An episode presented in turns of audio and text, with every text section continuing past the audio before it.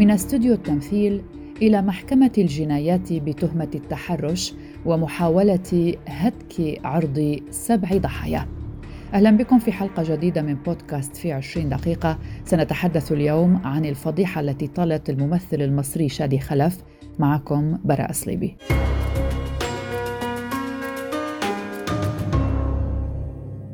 قضية التحرش تطفو مرة أخرى على سطح المجتمعات العربية وتفجرت هذه المرة مجددا في مصر. ضجت وسائل الإعلام ومواقع التواصل الاجتماعي في مصر ضجت مؤخرا باسم الممثل شادي خلف وذلك بعد أن أحالته النيابة العامة في مصر للمحاكمة الجنائية بتهمة التحرش الجنسي ومحاولة هتك عرض سبع فتيات داخل ورشة تمثيل يديرها في استوديو يملكه وقالت مصادر قضائية إن هذا القرار جاء بعد استماع نيابة شرق القاهرة لأقوال نساء تقدمن ببلاغات ضد الممثل شادي خلف واتهمته بهتك عرضهن والتحرش الجنسي بهن وأمرت النيابة بحبسه إلى حين محاكمته التي لم يحدد موعدها بعد. لكن كيف بدأت القصة؟ بدأت القصة بوسم على وسائل التواصل الاجتماعي وهو كله حيتعرف. وذلك في شهر يونيو حزيران الماضي نشر حينها الممثل عبد الرحمن مجدي عبر حسابه على انستغرام ما قال إنها شهادات من نساء تعرضن للتحرش من قبل مدرب تمثيل داخل استوديو يملكه أثناء ورشات تدريبية. لم يذكر مجدي اسم الممثل ولا حتى أسماء الضحايا وقتها وقال إنه يسعى لتحذير النساء ووقف المدرب عن أفعاله. وفور نشر إحدى الضحايا على مواقع التواصل منشورا تتحدث فيه عما قام به الممثل معها. تشجعت بقية الفتيات لتتحدث كل واحدة منهن عما تعرضت إليه في ورشة تدريب التمثيل. فبحسب شهادات الفتيات عوضا عن أن يقوم الممثل بتعليمهن التمثيل كان يستغل كل فرصة حتى يتحرش بهن لفظيا وجسديا. لتقود كل هذه الاتهامات الممثل المصري إلى المحاكمة على ذمة التحقيقات. شادي هو من مواليد الثالث عشر من أكتوبر عام 1977 شارك في العديد من الأفلام مثل الثلاثة يشتغلونها و 365 يوم سعادة الأولى في الغرام هي فوضى كلمني شكرا وحين ميسره أثارت قضية التحرش هذه جدلا واسعا فبعد حبس شادي خلف زاد التداول باسمه عبر مواقع التواصل الاجتماعي. وكان هناك اختلاف وتباين واسع بين الآراء. فهناك من كان في صف الفتيات وهناك من دافع عنه قائلا المتهم بريء حتى تثبت إدانته خاصة وأنه متزوج. في المقابل أنكر الممثل في تحقيقات النيابة العامة الاتهامات المنسوبة إليه مضيفا بأنها حملة ممنهجة ضده وانتشرت على مواقع التواصل الاجتماعي للنيل من سمعته وأنه لا يعلم عنها شيئا. وعلى أثر كل المستجدات التي وردت حول حبس شادي خلف علق الفنان أشرف زكي نقيب المهن التمثيلية على تلك الضجة التي وقعت وقال إن النقابة تسعى للتواصل مع أسرة شادي خلف ومعرفة التفاصيل كافة وملابسات هذه القضية.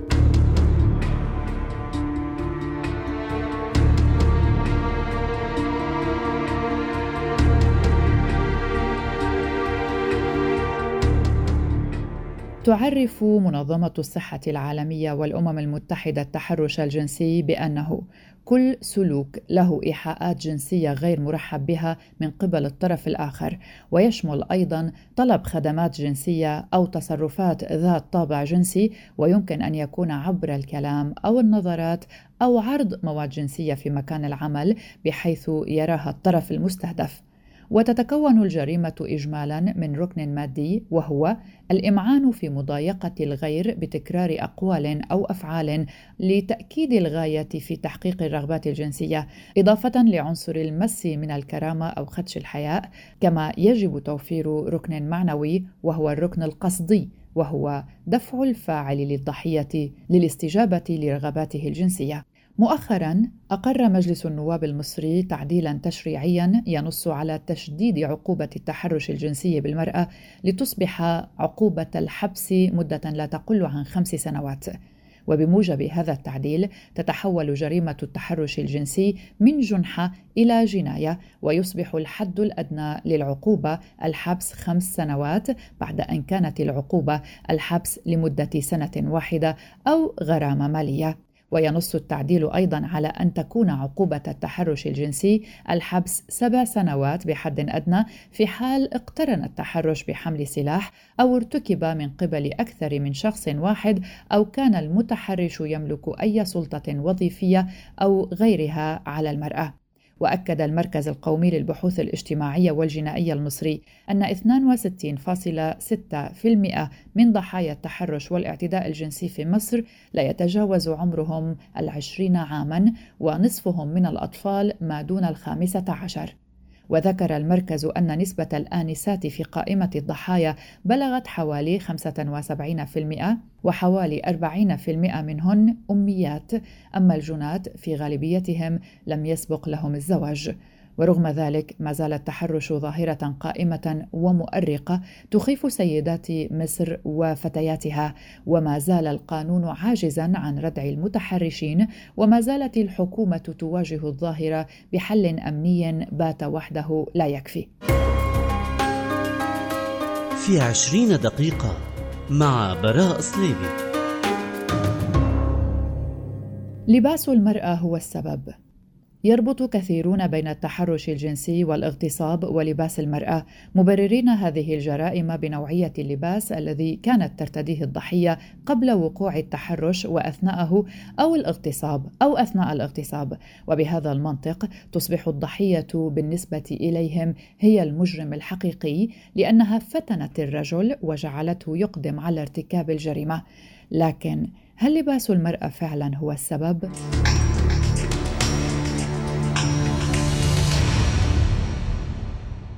بإلقاء نظرة على البلدان المتقدمة ووضع النساء فيها يبين بشكل واضح أنه لا علاقة بين لباس المرأة وبين التحرش الجنسي وجرائم الاغتصاب.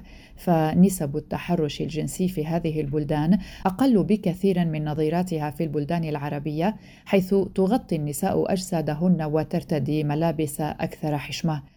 ففي مصر مثلا وصلت نسبة التحرش الجنسي عام 2013 إلى 99.3% حسب أرقام منظمة الأمم المتحدة ووصفت هذه الأخيرة العاصمة المصرية بكونها أخطر مدن العالم العملاقة بالنسبة للنساء والمركز الثالث في العنف الجنسي.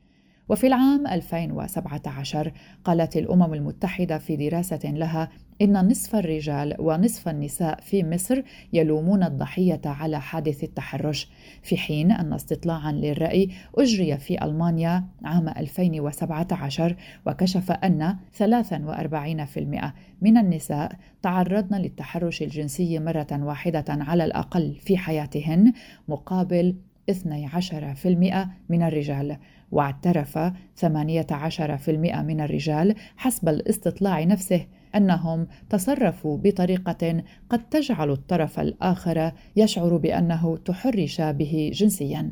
الواقع يبين لنا اذا أن التحرش يمس حتى التي ترتدي الحجاب والمرأة الحامل والتي تجر عربة طفلها ما يعني أن النساء جميعهن لسن في مأمن اليوم في مجتمعات تعيش أقصى درجات الاحتباس والبؤس القيمي في ظل مجتمعات فرطت في بوصلتها التربوية والتنموية.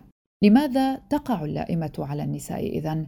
معنا مداخلة من الحقوقية النسوية المصرية عزة كامل. استخدم سلطته بالتحرش بيهم وما بانش ده إلا لما بعد ما ما بشكل أو قالت كذا واحدة إن حصل آه، تحرش. في الحقيقة ده أول مرة تحصل آه، شكاوى من فنانين أو ناس بيشتغلوا في في الفن على موضوع التحرش. ولكن عموما التحرش مش مرتبط بفئة معينة.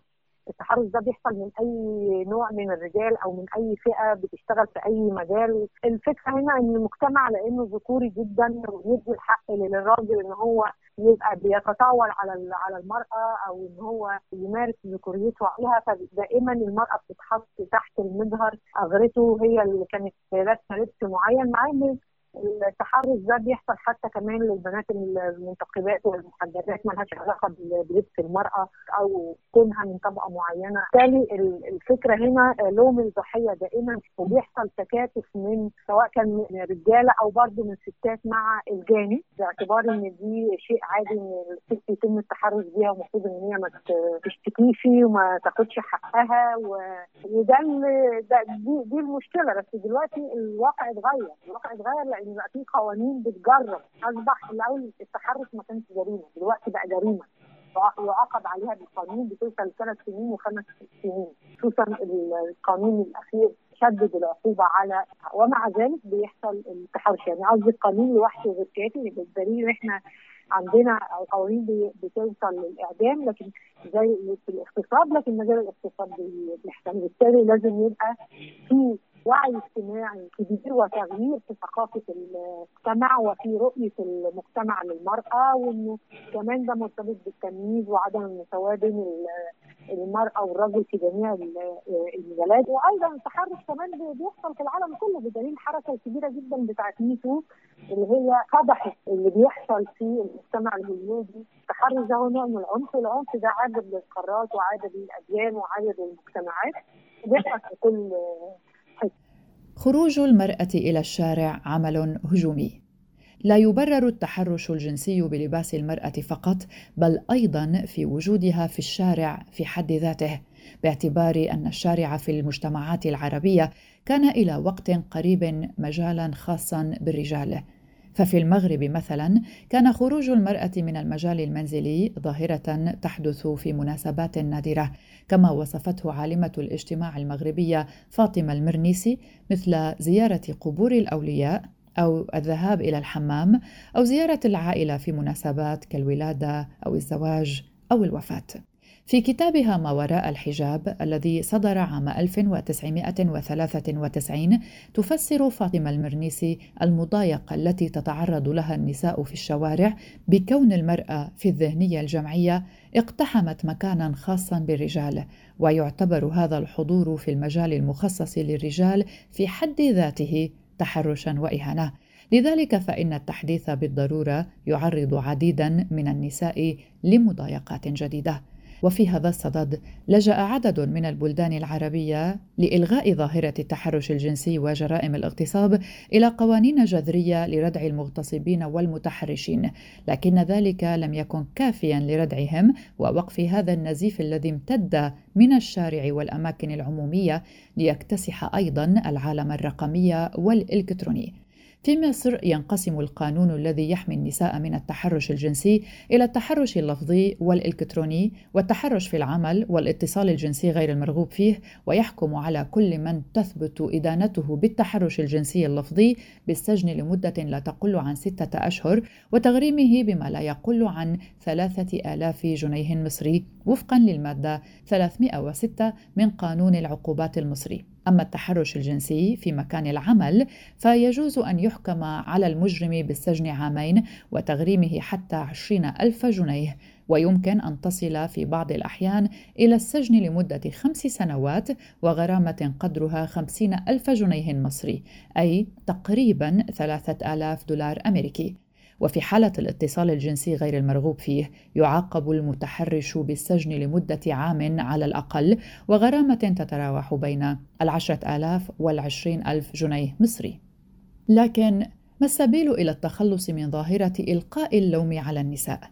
مداخلة من السيدة مي صالح استشارية النوع الاجتماعي والدعم المؤسسي وعضو مجلس أمناء مؤسسة المرأة الجديدة في مصر الخرافات هي ما يحيط بالتحرش لتبريره ليس إلا الخرافات المتعلقة بأنه لباس النساء أو زي النساء هو السبب في التحرش. طبعا أثبتت برضو خطأها لأنه المنتقبات والمحجبات كل النساء اللي ممكن تكون بترتدي زي محتشم بيتعرضوا للتحرش. حتى إنه دولة زي أفغانستان التحرش مرتفعة جدا جدا بالرغم من الزي المعروف. مصر اللي فيها نسبة لا يستهان بها من محجبات ومنتقبات هم كمان أيضا بيتعرضوا للتحرش فده بيثبت خطأ هذه الخرافة.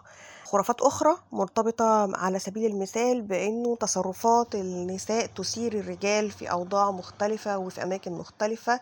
وده أيضا مردود عليه لأنه على سبيل المثال هنلاقي أنه نساء تم تعرض ليهم سواء بالتحرش أو بالانتهاك أو بالاغتصاب داخل منازلهم. النساء تعرضنا لتحرش واغتصاب وهم خارجين من غرف عمليات وتحت تأثير البنج فيما معناه إنها بالتأكيد لكانت في وضع يسمح لإنها تكون مثيرة للرجل ومع ذلك تم الاعتداء عليها وانتهاكها. طفلات صغيرات من أربع سنوات وخمس سنوات بيتعرضوا لتحرش واغتصاب وده بيؤكد أيضا أنه المسألة لا تتعلق لا بالزي ولا بالإثارة. الأمر الآخر أنه بنجد خرافة أخرى من ضمن الخرافات متعلقة بأنه الوضع الاقتصادي سيء وأنه الشباب لا يجد فرصة للزواج وبالتالي يستخدم التحرش كوسيلة للتنفيس. هذا الأمر أيضا مرفوض تماما لأكثر من سبب. أولا لأنه مردود عليه عدم القدرة على الزواج ليس مبررا نهائيا للتعدي على حقوق النساء في الشارع أو في المواصلات أو في الأماكن العامة أو غيرها. الأمر الثاني أنه ماذا عن الرجال المتزوجين اللي بيقوموا بالتحرش بشكل كبير جدا؟ ماذا عن الرجال الميسورين الحال وأيضا قادرين على الزواج ولكن يمارسوا هذا الفعل من التحرش أو الاغتصاب؟ إذا المسألة لا تتعلق لا بلباس النساء ولا بالوضع الاقتصادي. المسألة في مجملها متعلقة بإساءة استخدام الرجال لسلوك ما في الشارع. غياب الوازع القانوني ومع الأسف وجود القانون لا يعني غياب الجريمة لأنه القانون يجرم السرقة والسرقة موجودة القانون بيجرم القتل والقتل موجود. القانون موجود كمرجعية ولكن الأساس هو أسلوب التربية أسلوب التنشئة. الخطاب الديني اللي قد يكون في بعض الأحيان محرضا تجاه النساء. الخطاب الإعلامي والفني الذي يجعل النساء سلعة ووسيلة للإمتاع والإثارة والتشويق ويبيح التعامل مع جسدها باعتباره ملكية عامة. هذه الإشكاليات كلها تساعد على انتشار التحرش. الأمر الأكثر خطورة أيضا هو تبرير الجريمة للجناة ولوم الضحية. طوال الوقت نستزرع خرافات وتبريرات وحجج واهية نبرر بيها هذه الفعلة للجاني. مرة بأنه مختل عقليا مرة بأنه مريض نفسيا مرة بأنه غير قادر على الزواج مرة بأنه هي استثارته وأجبرته على فعل ذلك. وفي النهاية نلوم الضحية بأن هي السبب في كل ما يحدث. ففي وجود تشديد العقوبات أيضا يجب أن تتغير ممارستنا تتغير نظرتنا لاتجاه النساء تغير رؤيتنا تجاه الآخر. نتوقف فورا عن تبرير الجريمة ولوم الضحية. ندعم النساء في كافة القضايا المتعلقة بالعنف نصدق الناجيات. نشدد على العقوبات وتنفيذ العقوبات. أيضا الأهم من فكرة وجود القانون هو سياسات الحماية. المنظومة المتعلقة ببدء مرحلة الإبلاغ والشهود وعبء الإثبات على الناجية. استخدام الكاميرات الموبايلات وإمكانية الإثبات أو استخدام التقنيات التكنولوجية الحديثة أيضا في هذه المسألة الدعم الإعلامي والفني تغيير الخطاب أو تحديث الخطاب كمان الديني كل هذه الأشياء هي التي يمكن أن تقلل من حوادث التحرش في مصر وفي العالم العربي وليس فقط تشديد العقوبة في الماضي كنا نجد أنه من يقوم بالتحرش بإحدى الفتيات يتم معاقبته وتجريسه مجتمعيا من قبل أهالي الحي.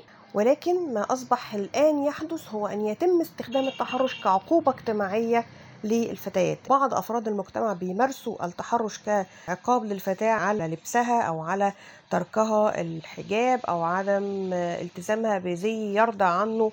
المجتمع أو لهدف إحراج الأسرة في مكان إقامتها أو إجبار الفتاة على فعل معين أو ابتزازها بشكل ما. أصبح التحرش هو جزء من العقاب الاجتماعي بدلا من أن يكون مجرما في المجتمعات. تتباين عقوبة التحرش الجنسي في البلاد العربية. يتكون قانون الإمارات العربية المتحدة ضد التحرش الجنسي من عقوبة بالسجن لا تقل عن سنة واحدة أو غرامة لا تقل عن عشرة آلاف درهم إماراتي. وإذا كان المتحرش يحمل سلاحا تتم مضاعفة الحد الأدنى للحكم عليه بالسجن وزيادة الغرامة إلى خمسين ألف درهم إماراتي على الأقل. أما في تونس وبموجب القانون التونسي يعاقب على التحرش الجنسي بالسجن لمدة عام وغرامة قدرها ثلاثة آلاف دينار تونسي. وفي اليمن تعريف الجريمة في قانون العقوبات اليمني ليس محددا للغاية وفقا للمواد 270 و 274 ويمكن الحكم على الجناة بالسجن لمدة تصل إلى ستة أشهر أو غرامة مالية.